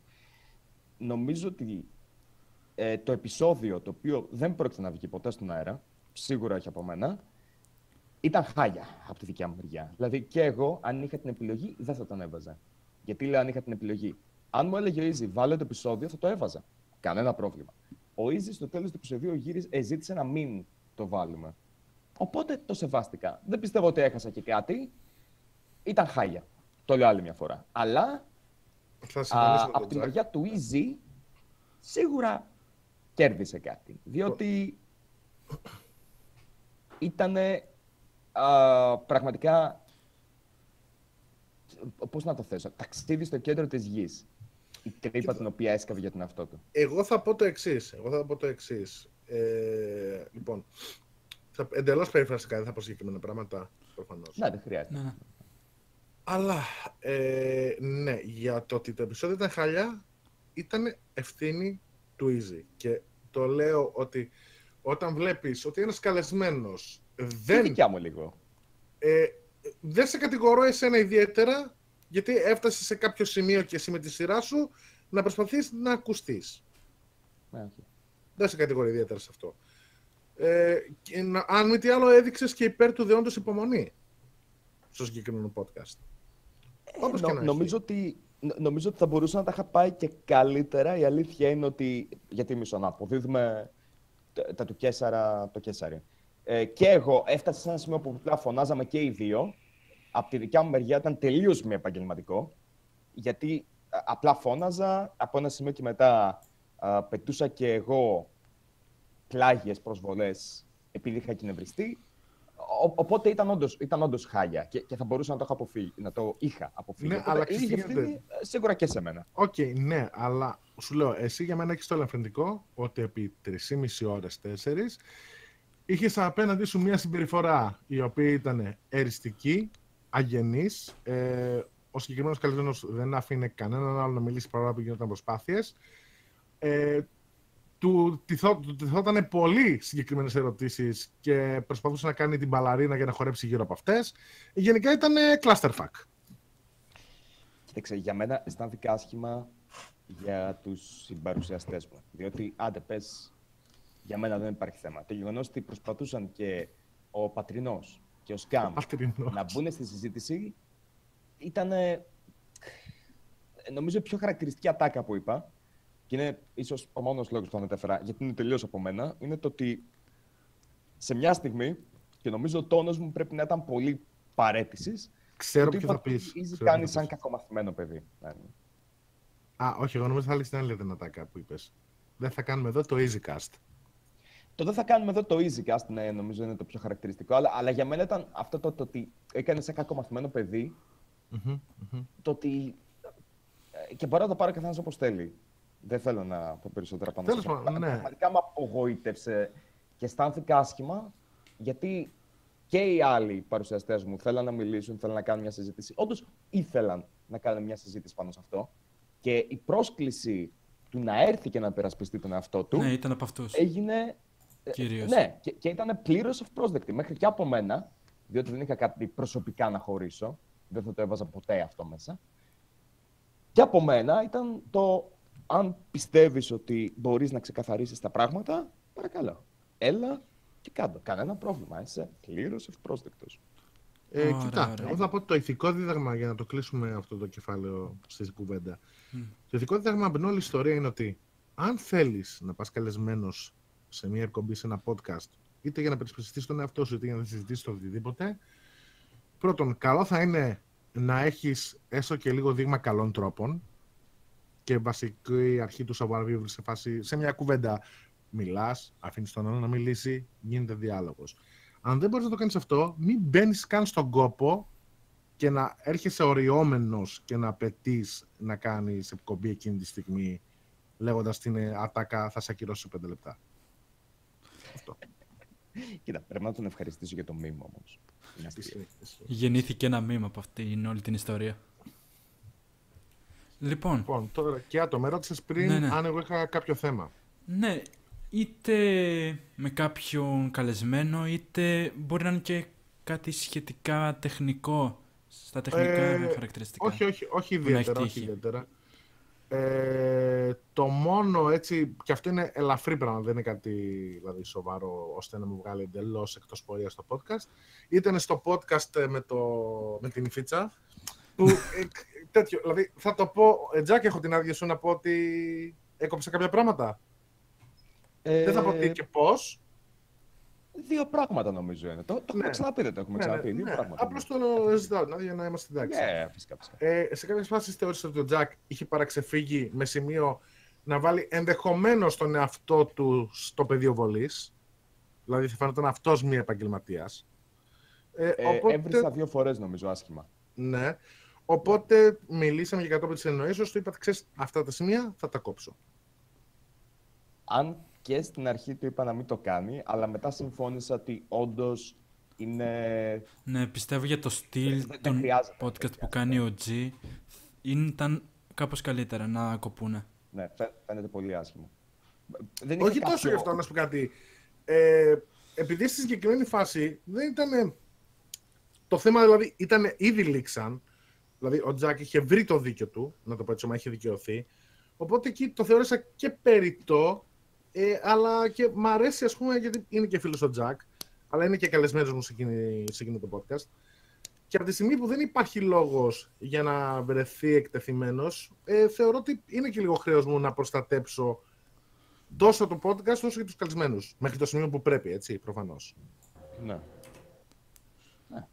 Αν και, αν και να τονίσω ότι με είχε κατηγορήσει για παρενόχληση, κακοποίηση ανηλίκου, θα δικαιολογήσω λίγο τον εαυτό μου. Ωραία, ναι, ωραία. ναι. Γι- Γι' αυτό και γιατί εδώ κάποια άλλα πράγματα που αρχικά ήθελα να τα κόψω. Ε, μιλήσαμε με τον Τζακ και λέω: Οκ, μου λέει, «Α, άστα αυτά γιατί αυτός είμαι εγώ. Δεν θέλω να κοπούν. Του λέω: Οκ, θα τα αφήσω γιατί είχε δίκιο που ήταν αγανακτισμένο. Ε, Α πούμε, αυτό το πράγμα ήταν αρκετά χοντρό. Το να τον απειλήσεις ότι θα του κάνεις μήνυση για σεξουαλική παρενόχληση. Ωραία. Μαλάκα, για όνομα του Θεού. Τι έκανες, έβαλες μια dominatrix να το χτυπήσεις με μια ζώνη. Οκ, εντάξει, είναι λίγο παρατραβηγμένο, ε, όπως και η ζώνη ήταν, αλλά, αλλά δεν ήταν κάτι το δεκαπιτό. Ε, Συγγνώμη, τώρα μπορώ να μιλήσω και να ακουστεί λίγο κάφρο. Ναι, οκ. Για πες. Υπήρχε άλλη περίπτωση να του συμβεί τόσο στενή επαφή με γυναίκα έστω και έτσι; Oh, shit! Jack Lope, ο YouTuber ο οποίος σας ε, προσκαλεί στις πρώτες σας σεξουαλικές εμπειρίες. Άμα σκεφτείς ότι είχα πάει και τον Ιμάν από τα τσουβάγια για lap dance μία φορά. Ρε, Αχα. σε παρακαλώ. Γιατί δεν το έχεις γράψει, Παι- παιδιά, επειδή ο Μάνος, όταν ξέρεις είναι κάπως παίρνει μια πολύ έτσι αγαθή φατσούλα. Δηλαδή, παιδί μου, ξέρεις, φωτίζει το πρόσωπό του, βλέπεις αστεράκια στα ματάκια του και λες: Θέλω να το δω σε βίντεο αυτό γάμο. Με αυτή τη φάτσα τη ρόφη του κάνει το lap dance. Έπρεπε να τον δεις. Ναι, είναι, έχει, έχει πάρει και ένα έτσι, ζωηρό μπαμπάτσικο μωρό. Και ε, έπρεπε Ω. να δεις τη φατσούλα του, χαρι, χαρούμενη, χαρούμενη, ενώ την έθαβε η άλλη, ξέρω εγώ, μέσα στις βυζάρες εκεί πέρα. Αλλά καταγράφουν αυτά. Βγάζουν φωτογραφίες, δεν bro. Για πριβέ screening μεταξύ μας, όχι δημοσιογραφική εντάξει. Ε, εντάξει, τώρα δεν ήθελε. Πας τα απολαύσει λιγάκι. δεν θα γίνω full kimster εδώ πέρα. Ωραία, ωραία. Θα θέλατε ν- να δώσετε κάποια συμβουλή σε κανέναν καινούριο YouTuber που θα ήθελε να ξεκινήσει podcast καλή ώρα; Πολλά ναρκωτικά. Υπέροχο. Ε, α- α- εγώ να, θα, ας ξεκινήσω με τα τεχνικά. Να ψάξει πάρα πολύ καλά τα περί ήχου, γιατί δεν είναι καθόλου απλό το θέμα. Ειδικά όταν δεν είναι τα άτομα σε ίδιο δωμάτιο, οπότε ξέρεις λίγο πολύ πώς θα γίνει η εγγραφή και το τι και το πώς. Καλή ώρα π.χ. τώρα τα μάξι που περνάει. Το λαμβάνεις υπόψη σου. Δεν ακούστηκε Αλλά. κάτι. Ναι, καλό αυτό. ε, αλλά όταν έχεις να κάνεις με άτομα που έχουν διαφορετικά μικρόφωνα σε άλλες άκρες με τις συνδέσεις και το λοιπά, πρέπει να το ψάξεις αρκετά καλά. Αυτό είναι το τεχνικό για μένα. Τώρα, Τζακ, πιάσε το θεματολογικό. ε, πολύ γρήγορα για το τεχνικο Ο ήχος είναι το πιο σημαντικό πράγμα από όλα. Η κάμερα είναι τελείως δευτερεύον. Παρ' όλα Για αυτά. το podcast, επειδή αυτή τη ε, ναι. στιγμή Είμαι από τηλέφωνο. Από τα, για τα podcast μόνο. Ωραία. Ναι. Ήχος. Πολύ σημαντικός, όπως είπα και πριν. Παρ' όλα αυτά είμαι από μικρόφωνο, οπότε θα ακούγαμε χάλια, πιστεύω. Ε, όσον αφορά τον, ε, το, τη θεματολογία, δηλαδή να πω για το podcast, πιστεύω ότι πρέπει να σκεφτείς ότι ένα podcast τραβάει όταν έχεις βγάλει το υποζύγιο. Δηλαδή, σκέψου το σαν ένα άλογο. Θέλεις ένα άλογο να το καβαλάς και να πηδάς από εμπόδια, ναι, είναι ενδιαφέρον, μέχρι να πέσει ο αναβάτης και να γελάσουμε όλοι. Ενώ άμα βγάλεις το υποζύγιο και το αφήσεις να τρέχει ελεύθερο, νομίζω είναι ένα πιο ωραίο θέαμα. Τι εννοώ, πιάστε τη θεματολογία και να είσαστε όσο πιο άνετοι, χαλαροί και αυτό σας γίνεται. Μιλήστε από την καρδιά ή έστω Αυτό. από το στομάχι. Αυτό. Και να το πούμε κι αλλιώς, μην ψάχνετε απαραίτητα τα θέματα που θεωρείτε ότι θα τραβήξει τον περισσότερο κόσμο. Ψάχτε ένα θέμα που να το ξέρετε, να το έχετε ψάξει και να σας αρέσει να συζητάτε γι' αυτό. Θα δείτε ότι η κουβέντα θα γίνει πολύ πιο φυσική και θα ακουστούν πολύ πιο ενδιαφέροντα πράγματα από το να πιάνετε, ξέρω εγώ, ας πούμε, τι γίνεται αυτή την εβδομάδα στο Survivor. Εκτός και αν σας άρεσε αυτή η φάση, οπότε γιατί όχι. Survivor Cast. Ωχ, Θεέ μου. Το ξέρεις ότι αυτό τον καιρό θα πήγαινε viral αυτό, έτσι. Ξεκάθαρα. Καλά, Bro, ναι. εδώ έχω σκεφτεί να κάνω ένας και ένας ανοίγει παρένθεση και ο Χρανιόλας κλείνει παρένθεση. Ήλιε μου. μου. Αλλά αυτό γενικά, ρε παιδί μου, και δεν ισχύει μόνο για το podcast, να το πούμε αυτό. Γιατί βλέπω πολλούς νέους YouTubers που προσπαθούν να ξεκινήσουν τα κανάλια τους. Να... Και, και ακόμα και εγώ μπορώ να σου πω που έχω, ξέρω ένα-δύο χρόνια στη φάση, ακόμα ψάχνω το τι θα κάνω. Νομίζω ότι είναι πάρα πολύ σημαντικό καταρχάς μην πάτε με την οτροπία ότι μου φέρει τα περισσότερα views. Βρες κάτι που να σου αρέσει. Πρώτον. Δεύτερον, ψάξου πάρα πάρα πολύ με τεχνικά θέματα, δηλαδή και για εικόνα και για ήχο και τα πάντα. Υπάρχουν άπειρα guides και ελληνικά και ξένα που μπορούν να σε βοηθήσουν να έχεις το καλύτερο δυνατό αποτέλεσμα. Ε, ακόμα και να μην βρεις guides, πάντα θα βρει άτομα στο community που θα μπορέσουν να σε βοηθήσουν. Ε. Π.χ. και σε μένα και στο Jack, έχει τύχει να μας ρωτήσουν παιδιά που κάνουν με τα κανάλια τους δουλειές για συμβουλές, για εξοπλισμό και δεν διστάσαμε να βοηθήσουμε, έτσι. Αυτό Ναι. είναι το νόημα για το community. Για ένα community πιστεύω. Να υπάρχει βοήθεια ανάμεσα στα κανάλια. Λοιπόν, τώρα κάτσε. Θέλω να κάνω εγώ μια ερώτηση στον podcaster. Ναι, Να αλλάξει λίγο ρόλος. Έχεις κάνει δύο podcast μαζί με αυτό, έτσι; ναι. Σωστά. Ε, Πόσο δεν βασικά μέχρι το τώρα, πρώτο έχει χωριστεί σε δύο μέρη. Ε, ναι, δύο πες. Ωραία. Πώ σου φαίνεται μέχρι τώρα η εμπειρία; Ε, πιστεύω ότι κατάφερα μέσα από αυτά να μιλήσω σε άτομα τα οποία δεν ξέρω αν θα κατάφερα να μιλήσω. Π.χ. ο Στέλιος παρόλο που είναι πολύ κοντά με το κοινό και τα λοιπά, δεν ξέρω αν θα κατάφερα αλλιώ να τον, να τον φέρω στο κανάλι. Πιστεύω έπαιζε πολύ μεγάλο ρόλο το θέμα που είχε, γιατί έχει ασχοληθεί πολύ με το θέμα κινούμενα σχέδια παιδικά, παλιά και τώρα, να, και τέτοια τέλος πάντων. Και πιστεύω αυτό τον έφερε. Αλλά γενικώ σαν τα podcast μου αρέσουν πολύ. Ήθελα να είμαι ένα... Κάποιος που απλά θα με βάζουν στο background και θα κάνουν άλλες δουλειές. Πι- Όπως κάνω κι εγώ.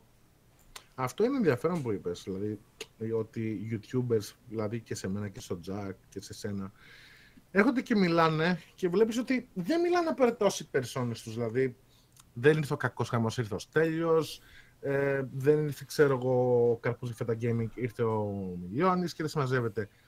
Και έγινε μια σοβαρή κουβέντα. Πολλά από τα άτομα του YouTube που βλέπουμε καθημερινά και παρακολουθούμε και κυρίως βλέπουν τις περσόνες τους, έχουν και τους πραγματικούς τους εαυτούς, οι οποίοι έχουν ανησυχίες, έχουν απόψεις, έχουν απορίες. Και τα podcast είναι πάντα μια καλή ε, ευκαιρία για να τα εκφράσουν όλα αυτά. Δηλαδή, βλέπουμε μια Αυτό είναι και το διαφορετική μεγαλύτερο πλευρά. πρόβλημα. Α, αυτό είναι και το μεγαλύτερο πρόβλημα, Τζι. Είναι σωστό αυτό που είπες. Το μεγαλύτερο πρόβλημα είναι ότι δεν υπάρχει ένας υγιής διαχωρισμός κάποιες φορές και με συγκεκριμένα άτομα. Παράδειγμα, ο Ιζε, που τελειώνει η περσόνα, που αρχίζει το πραγματικό άτομο με τις πραγματικές του απόψεις και όλα αυτά. Ισχύει και αυτό. Και δεν είναι θέμα το ότι δεν μπορούμε να το καταλάβουμε ή κάτι όχι, όχι, τέτοιο. α- αυτό, είναι, Αλλά- αυτό πέφτει στο δημιουργό. Ο δημιουργός πρέπει να δώσει το διαχωρισμό για να το καταλάβει και το κοινό. Αν δεν δώσει ποτέ το διαχωρισμό εσύ, σαν content creator, το κοινό δεν είναι υποχρεωμένο να καταλάβει. Yeah, ισχύει. Ναι, ναι. Anyway, μπορώ να πω εγώ δύο πράγματα στο Κιάτο πριν το κλείσουμε; Ναι, ναι. Βεβαίως. Πρέπει να σε πάω σε κολόμπαρο, ρε, για να μάθεις να μιλάς με πιο πολύ αυτοπεποίθηση. Τι είδους οικοδεσπότης εσύ. Πρέπει να μιλάς σε φάση. Καλησπέρα, ναι. Μμμ, Κιάτο εδώ πέρα. Ο αφέντης των Weebs. Πρέπει να βάζεις τα neko ears περήφανα. Ρε, θα σε πάρω. Για να πετάνε φλόγες. Αθήνα δεν μένεις, μπορεί αστρική Αλεπού. Κέρκυρα. Κέρκυρα μένεις. Να σου πω, θα, θα δώσω, θα στείλω στον ε, Τζόνι. Οχ, Τζακ, στο PayPal. Οχ, ρε. τι γίνεται με σένα. Απαγορεύεται. Πόσο χρόνο είσαι; Τζακ, τι γίνεται με σένα και την Κέρκυρα; Έχω, έχω κυρκυραϊκό fan club. Κιάτο, πόσο Ναι. χρόνο είσαι; Είσαι, 19. είσαι πάνω από 17. 19. Ωραία. Οχ. Θα βάλω μέσα από PayPal 100 ευρώ στο Johnny και θα διαλέξω εκεί πέρα κάποιο καλό μέρος για να πάτε για κανένα lap dance. Θα Ναι, φορέσει λοιπόν- τα neko αυτιά Ε, περήφανα. όχι, ετοιμάσου να τα πετάξεις τα neko αυτιά, τα κατάνα που έχεις πίσω εκεί πέρα. Δεν έχω Το κατάνα. Πίκατσου το Πίκατσου θα το κάνεις θυσία στο Διόνυσο και θα πας στο κωλόμπαρο, bro. Δεν πειράζει, θα, θα βρούμε μια καλή κοπελίτσα. Αμ, Μα θα έχω έχει καλή πρόβλημα, κοπελίτσα, σίγουρα. τι εννοείται. Αλλά μια, ε, θέλεις μια side bitch ρε φίλε. Δεν Τσακ, ξέρω. τσακ, τσακ, όχι ρε, θα πέσει παντόφλα ρε. Θα πέσει παντόφλα και πέσει Α, ένα ναι, όχι, ιαπωνικό ε. τσόκαρο ξύλο. Μισό, εσύ, γλυκιά καλή μου κοπέλα που αναμφίβολα κάνεις συλλογή από άνμε και κατάνες. Εννοώ ότι απλά το χρειάζεται για την αυτοπεποίθησή του. Το παιδί. Τζακ Λόμπ, καταστρέφει σχέσεις εδώ και δύο χρόνια. Υπέροχα. Καταστρέφω μόνο τις δικές μου. Λοιπόν, Εκιάτο, νομίζω κάπου εδώ μπορούμε να κλείσουμε. Ναι, ναι. Μπορείς να περιμένεις την παντόφλα σου εσύ. Ωραία, νομίζω έρχεται από το παράθυρο. Λοιπόν, ε, αυτό ήταν το podcast. Θέλω να ευχαριστήσω τους δύο κυρίους που ήταν σήμερα εδώ μαζί μου. Εμείς ευχαριστούμε. Η κοπέλα Ναι, σου δεν ξέρω να μας ευχαριστεί. Ειδικά τον Τζακ. Φοράει neko αυτιά. Ναι. Oh boy. Ταν, ταν, Στη ταν. λεφτής μετά. Τζακ, Οχ. Τζακ. Στη Τζακ, λεφτής. ίσως, ίσως είναι καλύτερα που το κατάστρεψες. Δεν πρέπει να αναπαραχθούν, ρε. Να μην έχεις απλωθεί το είδος. Δεν νομίζω ότι κάνουν σεξ. Σε φάση κάνουν γύφο ο ένα τον άλλον. Φοράνε τα αυτιά και είναι σε φάση. Πάνε να κατουρίσει το παρακάκι. Ε, μισό, μισό λεπτό, μισό λεπτό. Ε, το επόμενο podcast ε, το θέμα μου το βρήκα. Ποια είναι η καλύτερη ποιότητα χλωρίνης; Για το κλείστο πριν παρεκτραπούμε. ναι, ναι, πρέπει. Λοιπόν, ε, links για τα δύο κανάλια θα είναι κάτω στο description όπως και links για τα playlist με τα podcasts. Ε, επίσης ε, θα είναι κάτω στο description και τα facebook pages. Και έξω γίνεται χαμός για κάποιο λόγο τώρα που κλείνω. Τέλος πάντων. Λοιπόν, ε, αυτό είναι το βίντεο. Like με εσάς, subscribe κτλ. Τα λέμε την επόμενη φορά. Σαγιονάρα. Whip.